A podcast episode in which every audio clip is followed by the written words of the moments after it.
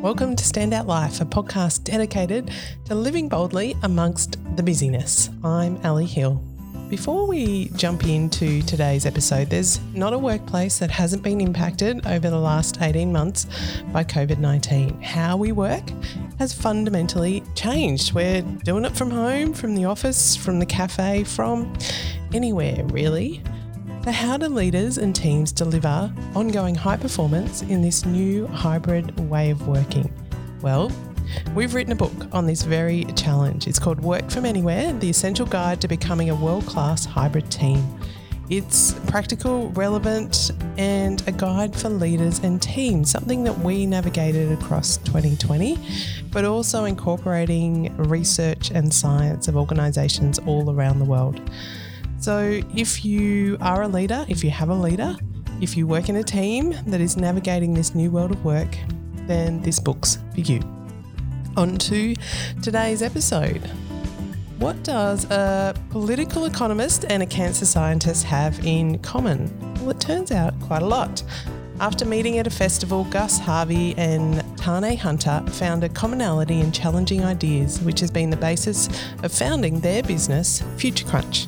Future Crunch are a group of scientists, artists, researchers, and entrepreneurs that believe science and technology are creating a world that is more peaceful, connected, and abundant.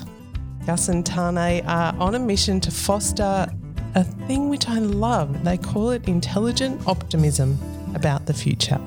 In this conversation, we unpack the role of adaptability and the opportunity to find optimism even when things look a long way from being optimistic.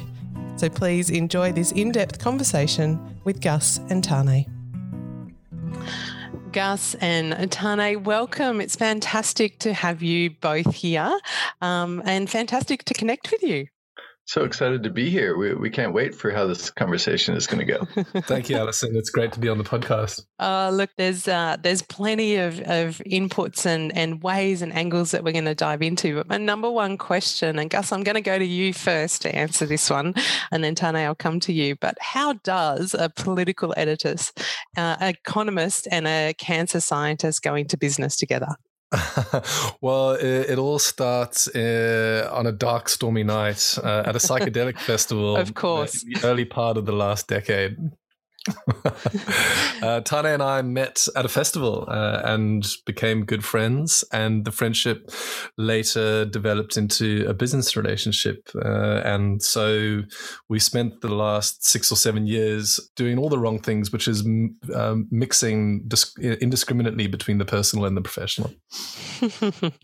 what everyone says not to do. From your yeah. perspective, um, Tane, what was it? What was the point where maybe you kind of went, hey, there might be a business venture in this? Do you remember what that was?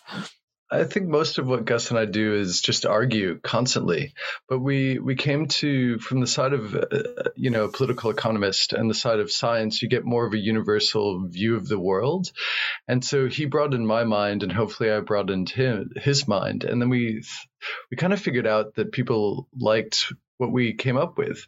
We disagree about so much stuff, and but what we share is what we agree on. And I feel that's when it became a business. People really enjoyed not only the conflict and the tension, but a, a bit more of a nuanced approach and a, a bit broader of uh, I guess, a view of the world, a more universal narrative, bringing in friendship, bringing in fun, but also bringing in science and social social sciences as well, like hard science and well, soft science. Gus pretends he's a scientist, but he's not. He's not really. let's be honest.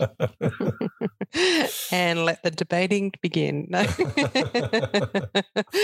Look, it's very difficult to have a business partnership when your partner is wrong all the time. Someone's got to do it. Someone's got to be right. Okay. but it does. Yeah, the problem with thinking that you're right all the time is you never realize when you're wrong, which is Gus's main problem.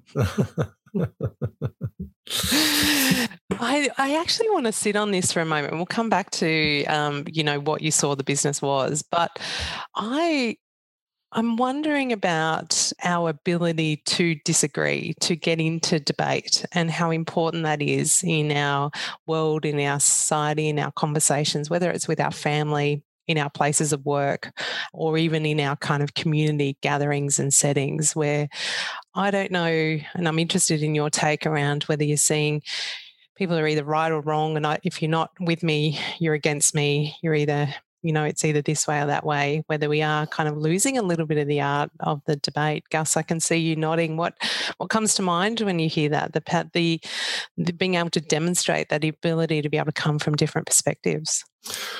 It's a, I think it's a, a great question, Alison, and it comes. I think where Tane and I maybe are lucky is that we both come from pretty strong academic backgrounds. Uh, Tane's uh, finishing his PhD at the moment. I, I did my PhD uh, at the London School of Economics, and there's a really strong tradition in academia of challenging uh, people for their ideas, uh, asking them to prove it, um, saying I, I, don't agree with what you're saying there. Can you? There's a sort of a, um, a dialogue, I suppose, that you get trained on, especially if you spend a long time in academia, and so. Both of us came from a background of having our ideas challenged. And I think if you do that for long enough, when someone challenges your ideas, it doesn't cause a fight or flight response. It, it forces you to sharpen your thinking and to be able to respond quickly and accurately. And that, I think, uh, gave both of us a, a pretty strong grounding when it came to establishing a thought leadership brand, which was that we, we were able to bring really good gold plated research and evidence to our arguments as opposed to just you know it being our opinions. But then also in our own conversations and in our conversations with clients or in our conversations you know with audiences the uh, the feeling of being challenged doesn't cause you to to attack. The feeling of being challenged causes you to think a bit further. And and that actually and then something that i then took um, over the years as we kind of developed further as a brand especially from the world of science and this is something that i learned from tane is this idea of something called strong opinions lightly held uh, which is that you you have big ideas and and you you have potentially controversial ideas, but you always include the possibility that you might be wrong. Maybe, uh, and the way I like to think about it is, I move through the world with a ninety percent um, certainty rating on everything. So I, I, do as much research as I can do. I, I, try to form an opinion, but I always include a ten percent possibility that I might be wrong. And so that when new evidence or better thinking then comes along, uh, it's easier for me to gracefully change my mind rather than saying this is a fundamental threat to my entire identity, and anyone who challenges mm. me is evil and terrible and must be put down immediately. And I think that the power of that type of thinking, especially within an organization, if you can show your team and, and your peers that your ideas have room to evolve, then it gives a safe space for them to uh, change their ideas too. And that's super important because a safe space to be able to be wrong and to mull over something and change your opinion is powerful. Because in, you know, the, the world we live in, this complex world, collaboration always trumps genius. So if you can bring people along for the ride and change together, that's far more important than being right. What have you seen? I love that, Tane, around creating that safe space. How do leaders do that, particularly when time might be the challenge and we actually need to get to an answer? We need to agree.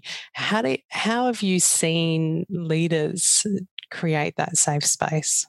Well, I think Gus nailed it. Leaders who who believe that they can be wrong all the time is a great way to start because hmm. mm. that allows for rather than bulldozing through towards a strategy or your quarterly goals or anything like that, you're actually much more fluid and dynamic in what you do. You need you need a, a guiding light, a navigational light, you know, a goalpost. But the ability to navigate through that in not a straight line or not through purely numbers in a way to create more value than you capture. Uh, the ability to think outside just the monetary gains and what you need to get your bottom line at is the way great leadership looks like. I think that ability to adapt and evolve um, and be wrong and also just put yourself in a broader perspective like because um, leaders are essentially HR managers. CEOs are dealing with people. They're not dealing necessarily with the technology. They're dealing with creating a space for people to innovate and evolve and iterate quickly. And I, I think that's what leadership, effective leadership looks like. So true. I love that statement. Create more value than you capture to be able to kind of have an impact on. So you met at a festival, became friends, and then saw the seed of a business coming together. Business is called Future Crunch. Gus, I'm going to go to you. What what was the business when you started it, and has it evolved? The business was a side hustle when we first started. I was unemployed at the time and looking for some work. And I said to Tane, why don't we do a talk together and uh, we'll see if uh, I can impress some potential employers. I didn't impress any potential employers, but there was something there in the collaboration, as Tane said, between someone who viewed the world through the lens of political economy and someone who viewed the world through the lenses of science and technology. There was this really rich, beautiful seam of um, thinking that kind of came in the confluence of those two things. And when we both finished uh, that, that initial experiment, we thought, no, there's definitely something here. Uh, we were lucky enough that enough that, that a few people saw us in those early years and thought the same, and said to us, "We will pay you to come and uh, speak to us and and share your thinking with us as well," uh, which still amazes me, by the way the fact that people will pay you for your thinking um, and your unique perspective on things. But I think uh, don't tell them. Don't like. Don't change. don't mix that. All right. we we feel like imposters all the time. Just keep it on the quiet. um, but I think that you know there, it, there's increasingly, as Tane said, you know, this world, the world is so complex now that if you can have people who can simplify, curate, and make sense of just so many of the different things that are going on uh, in a way that is useful and allows you uh, as an organization uh, or, or, as an individual to kind of navigate through the the mess of complexity, that's a that's a valuable service. Um, and so Future Crunch has evolved now into, I suppose you could call it a think tank. And, and we have a pretty simple mission, which is to seek out and tell stories of human progress and to understand what's happening on the cutting edges of science and technology. So it's about giving people uh, and organizations the knowledge and power they need to really stay ahead as we move forward into this amazing new era, I think, uh, that the next decade is going to be as you say, that in amongst the complexity and the speed of change and the the sheer velocity. I mean, change has always been here, but certainly the velocity, which then allows we're in a space where there can be so many options, but sometimes those options are incredibly confusing. Having um, a voice to be able to simplify and cut through is is really key and important. Mm. We're going to have a chat about what you're calling the the great transformation in a moment, but before we do, I'm interested in there's this thing called COVID nineteen that kind of happened and impacted organisations and and is continuing to across the globe. What impact did that have on you both individually, but also your team last year in 2020? So just over 12 months ago. What impact did it have at that moment, and how, how did your team navigate those changes? Uh, with difficulty. Uh, um, having said that, like going back to the origin story, I knew that this would be a great business with Gus because I can always count on him to get shit done and do it the right way. And when we first did our the first presentation, I broke my arm and Gus is like on a bad bike accident, and he's like, "Tane's out." This was like ten days before, but I still showed up and we did it. And so we basically put our heads down and just kept producing content through the lens of intelligent optimism, gold plated stories about how people, through the darkest of times, are finding ways to adapt and progress and make the world a better place. And that's what kept us afloat. Having said that, we both got depressed at different times. It was very difficult. It was a shock to the world. You know, I've lost loved ones. It's affected us all. But having said that, being able to prop yourself up on stories of thousands, if not millions of people going out there and you know doing the hard yards to save people's lives and creating better solutions really kept us and the team afloat through through a very dark time. And I, I, think that's the power of storytelling.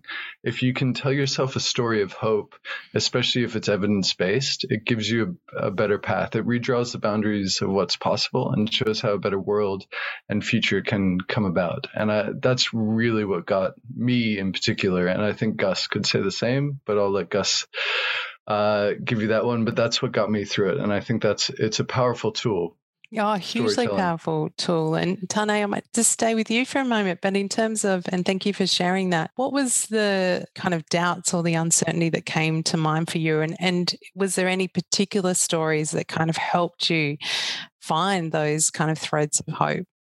Uh, I think the story of the way science and scientists came together.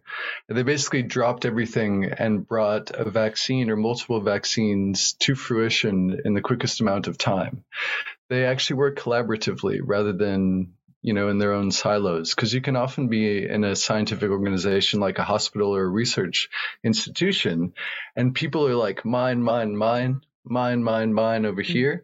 And it was just great to see the, the story of how science evolved to get vaccines rolled out at such a rapid pace was a story that gives me great hope. And I hope science doesn't go back to the research business focused, you know, I guess like IP sort of ideas um, or way way of doing research um, because science works much better on a collaborative scale, especially if we want to solve the world's biggest problems like climate change or a global pandemic. Uh, I think that's really important. So I hope it, it stays that way, and that gave me great hope. And the speed of it, as you say as well. Gus, going to you, what were the what were the times or what were the things that were tough? COVID nineteen was such a shock to the system. Uh, it was really difficult. Uh, I think it's easy to gloss over just how shocking and upsetting those first few months were um, as the stories started piling in from around the world. And in some senses, I think we've become numb to a lot of those stories now. We're still seeing horrific stories from every corner of the planet. But I suppose we've adapted and that's become our new normal. But I, I remember those first few months, we thought the business was going to go under. Uh, you know, we mm. rely on our job overnight became illegal. Um, our job is to gather in groups, large groups of people, and share ideas together and work with large groups of people to to come up with solutions. And if we continued doing our jobs in the way we used to, we would have been, you know, that that actually was actually against the law. So, like many people, we had to make the digital transition, pivoted to virtual. You know, I'm sure those stories have been told many, many times. We, we were no exception. But I remember, especially those first six months, going through some some pretty dark times. We, uh, both Tane and I, as Tane has mentioned, got pretty depressed. Uh, thought that there might not be a future for the business. At the same time, I think, like many businesses, we spun out a new arm um, of uh, a new revenue stream, uh, which was our newsletter platform, um, and started charging for that as a product. Um, and then I think really developed virtual and digital presentations to the point where they became a, essentially a new uh, revenue stream as well. So I remember a lot of our mantra during those first few months was just saying, we've just got to be there on the other side. We've just got to be there on the other side. And if we're still there on the other side, we're going to be a more resilient, more adaptable, and more effective organization for it. As with any organization, you know, the tough times are what makes you, uh, not the good times. And I think what's been so uh, extraordinary about this last year is that the resilience and adaptability that so many of us have built up on both an individual and organizational level are going to stand us in incredible stead over the next decade. Uh, and, and, I think I'm really excited to actually see what other people come up with um, as a result of that. Yeah, it's huge. I'm I'm sitting here nodding. Um, we're very similar experience in in our business. Same as you, I can remember the uh, you know 14th, 15th, and 16th of March just seared into my brain where kind of 95% of revenue disappears overnight, mm. and having to make decisions around whether the business is going to be here. We had to make some of the toughest decisions to let people in the team go. Um, and actually sat down and came up with a framework through those decisions. And one of the levels of that was that we're still here on the other mm. side. And the top level was that we're still here with everyone and doing exactly the same thing, but that just wasn't possible at that point in time. So, yeah, I, I know that devastation and heartache when you have so much care, and particularly the people within within your team mm. let alone what you've built up. What surprised you through that, whether it was um, how your team responded and reacted, or maybe even how your clients kind of connected through that really early t- stage? I think what surprised me so much is throughout the entire thing, Gus re- still remained an asshole, but he became much more adaptable. uh, no, just teasing. Um, I, I think the what surprised me was our ability to look in the corners of our talents and our information streams and our knowledge and find new things that were already there, but just new ways of doing things and just constantly reinventing stuff. From the client's perspective, everything went like quiet for like three months, but then they started to trickle in and they were like so unsure. And you had to like all of a sudden tell them a much bigger story and be like, come with us on this, uh, you know, this journey where you're holding the hand, their hands so much, you know, and like, it's going to be fine. We'll do this digitally. It'll be live. And what also surprised me is how terrible it is staring into a cold, dark lens of a camera and Zoom fatigue and stuff like that, how difficult that is. I can't imagine how news reporters do it. Or, you know, I mean, that's a difficult skill to bring life to something where there's, if you make your stupid jokes, no one's laughing. Oh, and oh, that lack of human connection. yeah, they're all laughing. You just have to assume yeah. they are. Yeah. Yeah, you know when when I said I was first going to be a comedian, everyone was laughing at me. no one's laughing now. um, oh my god! But, sorry, terrible. Um, but uh, it was surprising how difficult it is to share the same knowledge without the human connection. That surprised us a lot. But what was interesting was hearing the feedback afterwards. Um, we that we did bring it to life, but how you're putting yourself out there but getting nothing, and that was part of the fun of of live events. Yeah, I guess that was the most surprising to me. But Gus and I are much better presenters and much better, I guess, storytellers now. We massaged our narrative into very creative, distinct, um, and also funny stories, uh, which is much more powerful. That human connection, like we're all about gold plated evidence, the frontiers of science and technology. But it, for me, it reiterated the fact that story is everything.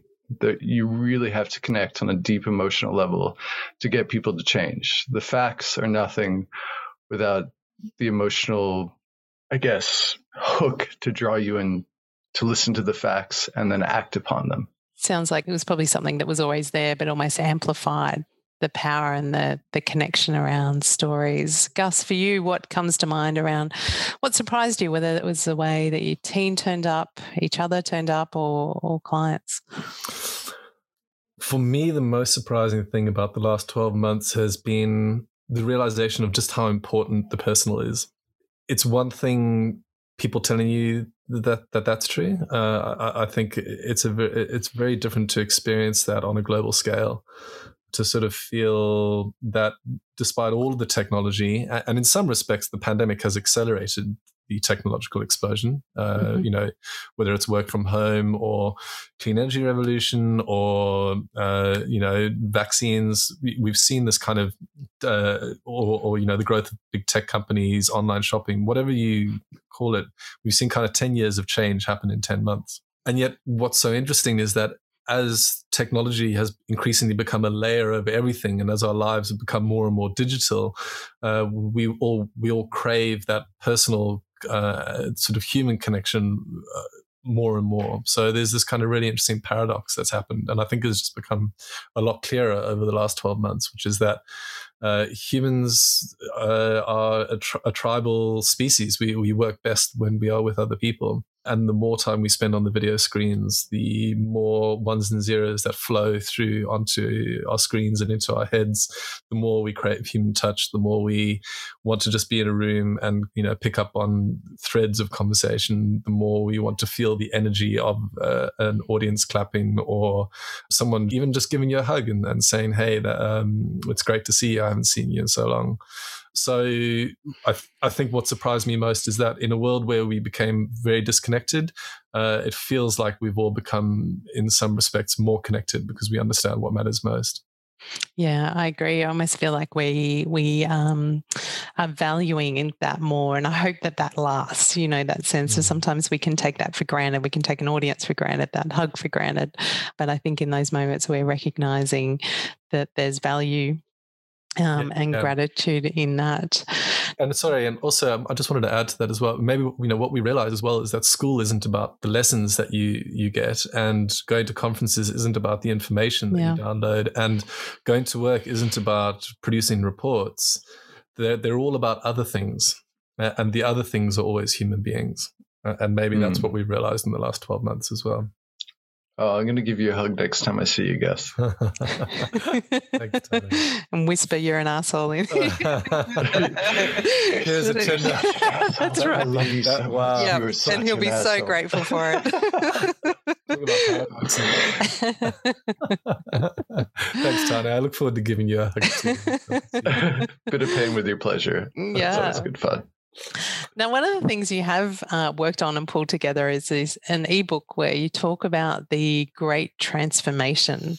Gus, I'm going to go to you. What is the great transformation? All right. The Great Transformation is something we are very excited about. Uh, it's actually not original. The use of the, the first use of the Great Transformation is actually a book written by a Polish economist in 1944. And his name was Karl Polanyi. And he's the best economist of the 20th century that nobody's heard about. And it, it's a wonderful book about kind of, you know, how the world, he, he sort of looked forward and said that this is how he thought the world would change over the next 50 years. And his predictions were incredibly accurate and he and he has a wonderful way of kind of framing the kind of move from you know efficiency and hyper productivity and capitalism through to kind of more caring economies uh, you know where uh, with sort of more equality um, and and more sort of um, communal spaces and, and and communal forms of kind of getting on with each other. So he he kind of goes from the left to, to the right and it, it's just a wonderful book. Um, so this is a bit of a homage to to Karl Polanyi. And the Great Transformation is really a document to explore the big trends of the next decade, to say what's coming down the line, what matters, what should we pay, be paying attention to. And what we've done is we've identified what we call nine technology trends. So the big kind of sweeping technology trends that we think uh, every leader or uh, should be aware of, um, and that organizations really need to be looking at and and to be saying we have a you know we have a response or we have a plan for each of these technology trends of either how they are or aren't going to be incorporated or used in our business or or how we're going to protect against competitors who are going to be you know looking at those technology trends to do the same and then also what we call the nine human skills. So this idea that, uh, as I've already mentioned, in a world where technology is a layer over everything, it turns out that it's the human skills that that distinguish you. Uh, that it's the human skills that set you apart from the rest. And so we've looked at sort of what we call nine soft skills. Um, around how you can really set yourself apart in the next economy.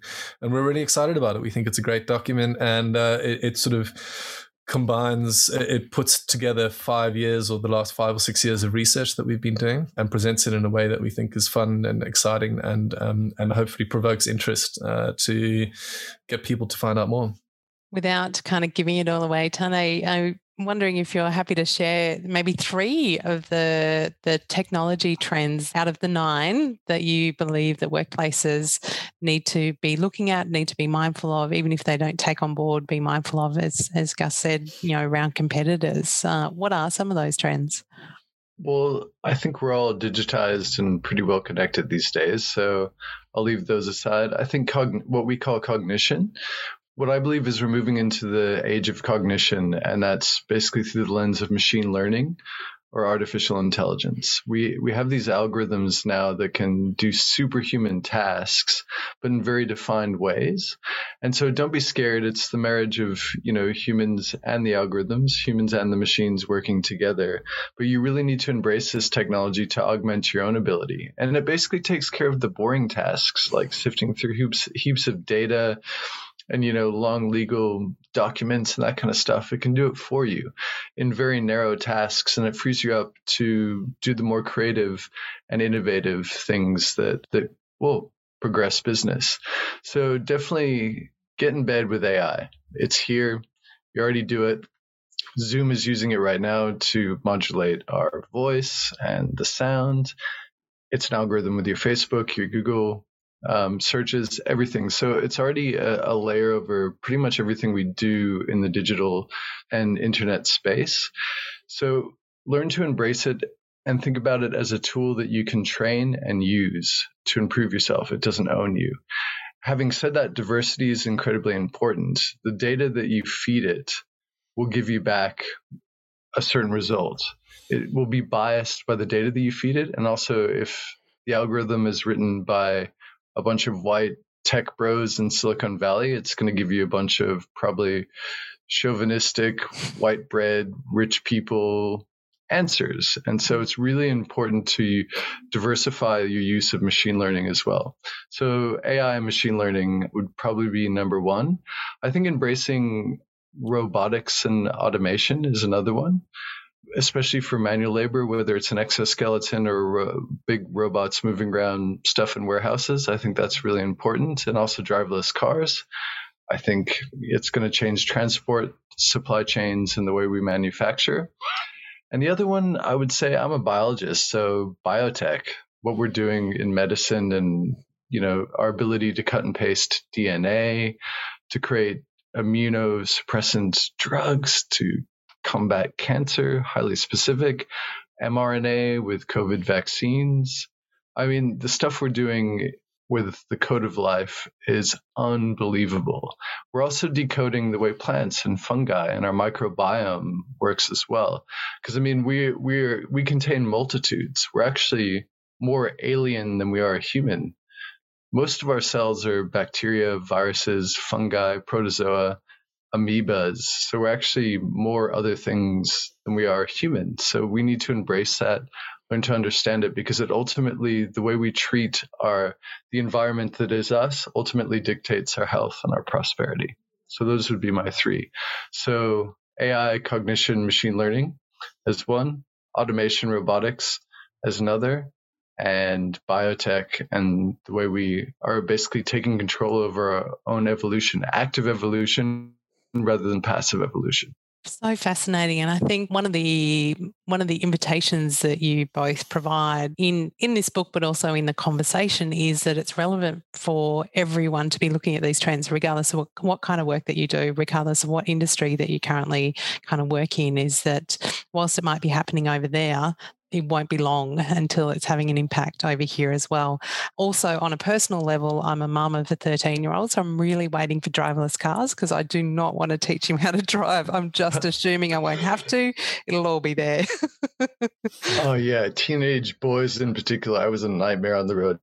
Go as fast as you can anywhere. Break all yep. the rules. Yeah. So if we can speed yeah. up that technology, uh, I hope you don't have to. I'm really happy. Yeah. Yeah. Sign him up to your Uber account as well. Get him, out, get out, out of. Don't put him behind the wheel. Yeah, yeah. A bicycle and an Uber account's all he needs. It'll be fine. Gus, from the human skills perspectives, what are the what are the skills? And I know we call them soft skills, and we know that they're the hardest bloody skills to to master and to come back to. What are the core ones, uh, particularly if I go for um, leaders inside organizations who are often the heartbeat, the role models, the the people that hold others accountable around mm. how humans are treated and cared for and looked for. Uh, what are the the top two to three skills that you see are going to be really critical in the future? I'll start with, I guess, what we're what we're thinking about as as the master skill uh, for leaders going forward into the next decade, which is it's simple, it's adaptability. Uh, what's we've spent really the last thirty to forty years in business um, prioritizing efficiency and productivity. Uh, which has been, you know, fair enough. Uh, that certainly brought a lot of um, benefits and gifts, but it's also produced a lot of damage, both on a sort of uh, individual and a societal level. Uh, I think what the pandemic has really put into perspective is that uh, what it's done is it's kind of shifted the conversation in business uh, to say efficiency no longer has to necessarily be the primary value above all other values, that we're now looking a lot more at things like adaptability, purpose, impact. And those trends were obviously in place before the pandemic hit. But I think the pandemic has really crystallized those.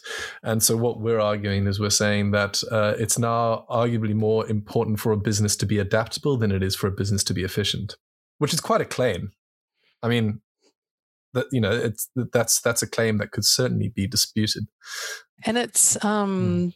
there's some sunk cost in that from time, from technology, from people are halfway through projects around efficiency, and you're saying that's not going to be the focus. Like you know, there's there's mm. um there's a loss aversion that can yeah. come with with that as well.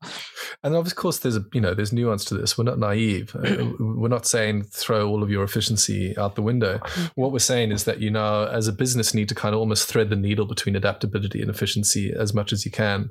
And what we're starting to discover is that if you're super efficient when it's when a black swan event hits, when something comes out of the blue, uh, you're no longer as resilient or capable of shifting or pivoting as a business that has maybe prioritized adaptability over efficiency. So, what we're saying here is that there are a number of tools and strategies that you can use to maybe build in some kind of adaptability into your organizational model, to build some kind of adaptability into your business model, uh, into your product lines, um, and to start saying we're willing to actually sacrifice a little bit of efficiency to be more adaptable because what we also know is that this is not the last surprise there are more surprises coming down the line. We're now living in a world that is so complex that the likelihood uh, of another crazy event that no one predicted is increasing all the time. Uh, and and if you think you know the pandemic was big and changed all our lives, While there's plenty more surprises out there waiting. And so what we're now saying is that official, that leaders need to to really be aware of that and and start thinking about um, whether they're ready for the next one. Before you jump into the next ones, what are, what comes to mind for me? Because I think adaptability can be that sense of being ready for change.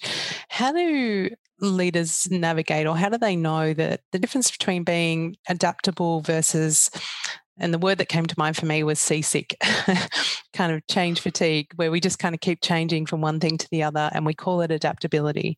But actually, we're kind of leaving people feeling a bit nauseous in the wake the what we what we found really useful, and we we did this at Future Crunch as well. Um, you know, this is something we actually utilized in our own organization. Is is we use it use the idea of fast twitch and slow twitch muscles. Hmm. So in this, in, uh, what you need as an organization in order to be adaptable is you need to have both. Your fast twitch muscles are the muscles of a sprinter or, or a body or a weightlifter. Um, that's the the sort of fast twitch muscles in your organization that allow you to pivot, to adapt, to spin up a new product line in a week, or to you know cancel everything and and move online. It's those rapid. We've been doing a lot of fast twitch in the last twelve yep. months, uh, all of us.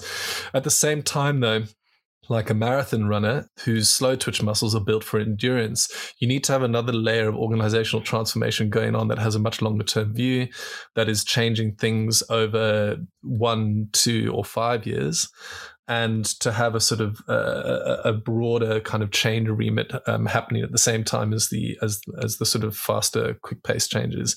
And what that means is that you're looking at different layering in your organization, and you have people who are responsible for different things.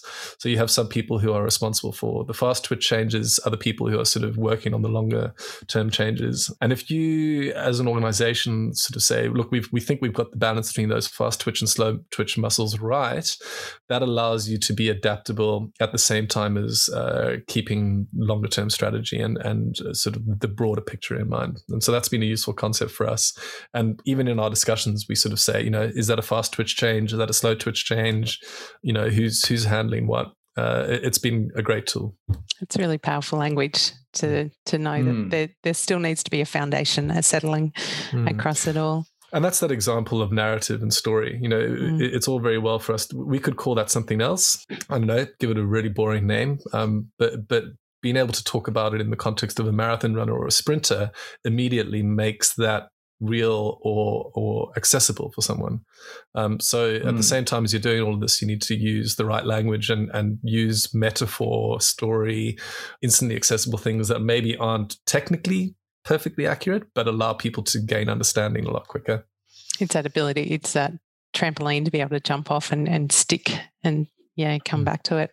Any other kind of key human skills in the next decade you think leaders need to have? Well, I think purpose is one. I mean, we've kind of covered storytelling in general mm. throughout the narrative, so we'll skip that one. But I think purpose is really important put put it this way: dealing with a few uh, Indigenous elders through throughout our time with Future Crunch, which has been such an incredible experience. One of the cool things that they said that they often say Western society, and in particular European society, is defined by "I think, therefore I am," and they come from a different place. I'm located, therefore I am. Mm-hmm. I have place, you know, on the ground and in community. I, I, have a location. It's much more of a broad community and I guess environmentally fa- focused place in the world. And if you take that towards corporations, I think capitalism and the old milking the cash cow is I make money, therefore I am. Whether and I think you could flip that like I create purpose and I create more value than I capture, and I see myself in the broader community and the environment. Therefore, I am. And I think that's a like if you have purpose, it's much more sustainable. If you're going for the short term goals and just for money, I, I think you're going to be doomed in this next the next economy or during this great transformation. And so I think purpose or whatever you want to call it is a very good lens to look at your strategy, especially long term strategy, to move forward for long term sustainable growth. So adaptability the power of storytelling, and that can be through a metaphor or a, a you know language. So it doesn't have to be, you know, beginning, middle, end type story, but the the power of that narrative, um, and then reconnecting to purpose. And what I heard Tane was around purpose that's beyond that. I'm part of a bigger community that's beyond even what we're trying to do or beyond our team, but where where are we positioned? Where are we located? that might be geographically, but also within a community sense. Yeah, how are we going to make things not only better for our community, but for our country, for the entire planet, and all of our roommates, whether it might be microbes, plants, or fellow our fellow human beings? I think that's really important. One of the things that really strikes me about what both of you bring, um, and obviously what's been woven in and embedded into Future Crunch, and I think you even use the term of intelligent optimism, is a sense of trying to find these stories of possibility, trying to find the the stories of hope of humanity that kind of come through what happens in crisis and in change in and also sometimes in culture where we're sitting here in australia um, is cynicism. So it's the opposite of that. And sometimes cynicism comes from experience where people go we tried it didn't work. I'm i'm scarred. I'm i'm you know mm. it's not going to happen.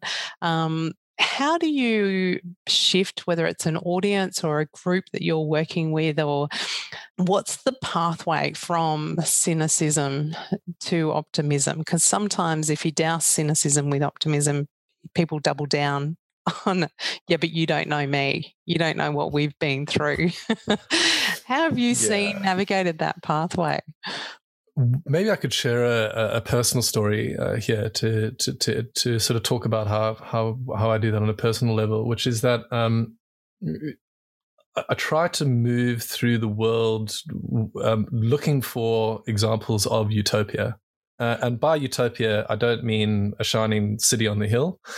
I'm talking about places or institutions or organizations or communities who are doing the very best that human beings can do. Uh, and, and I've got an example recently of that, which is that my daughter Cleo was born 10 days ago. Uh, it's our second child, uh, and it's amazing to to you know have another tiny human in the house. Um, but she uh, struggled it on her second night at home.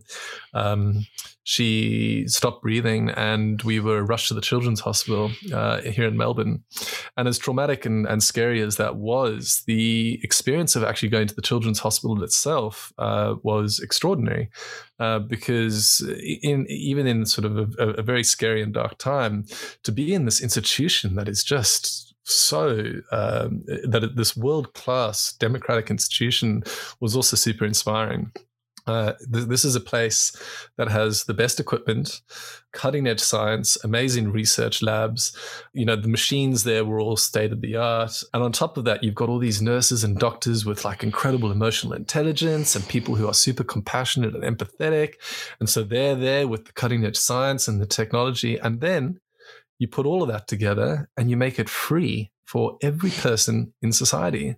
So you say, we're going to take the best science, the best human intelligence and emotional skills, and then we're going to make it publicly accessible to every Sudanese refugee, to every yummy mummy Instagram influencer from South Yarra, to um, working class people, to people who don't speak the same language as us. Any, if you are in this society, you get access to this place for free. So it's this not only cutting edge, uh, amazing scientific institution, but it's also the most democratic place you can be uh, in society.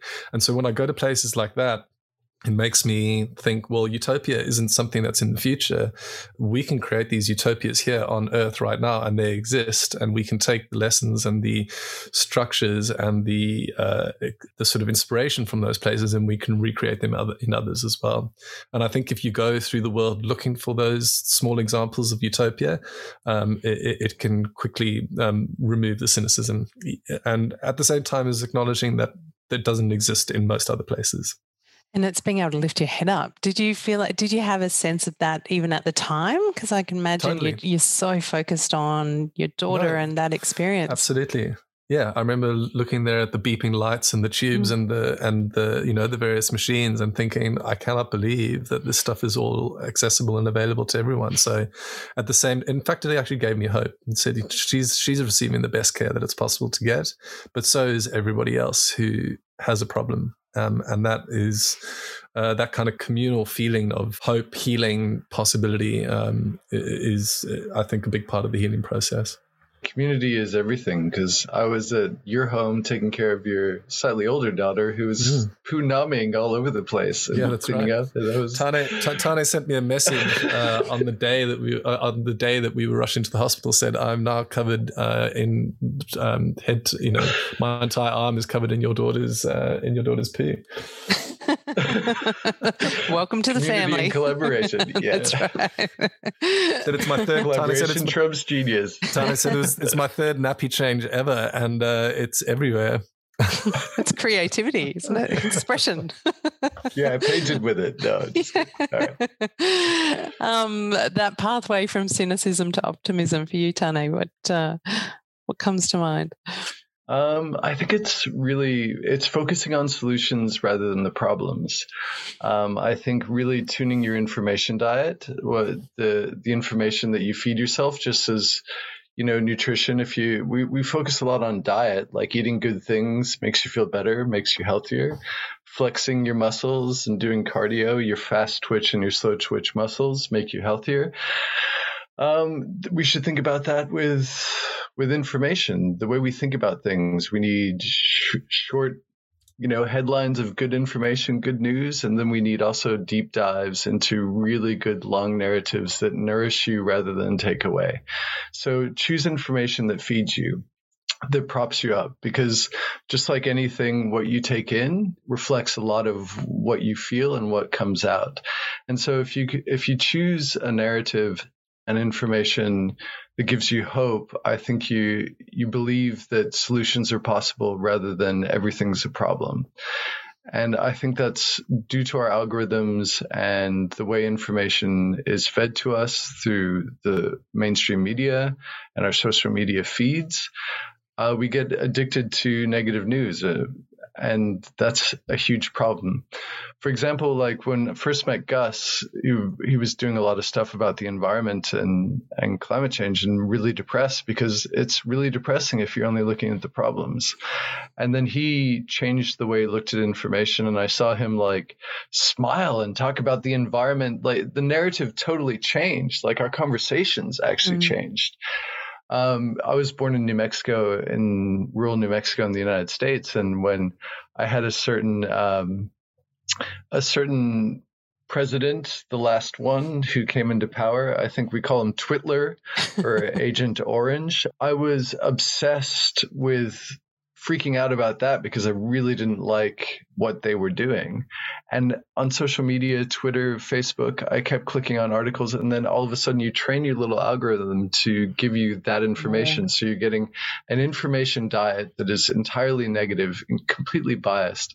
And we're just not we're not equipped to deal with the worst stuff from all over the world and it makes us feel really poor and so that mm. made me feel really sad. And so I had to actively deal with the way you consume information. And so I stopped clicking on presidential tweets or any of that kind of stuff.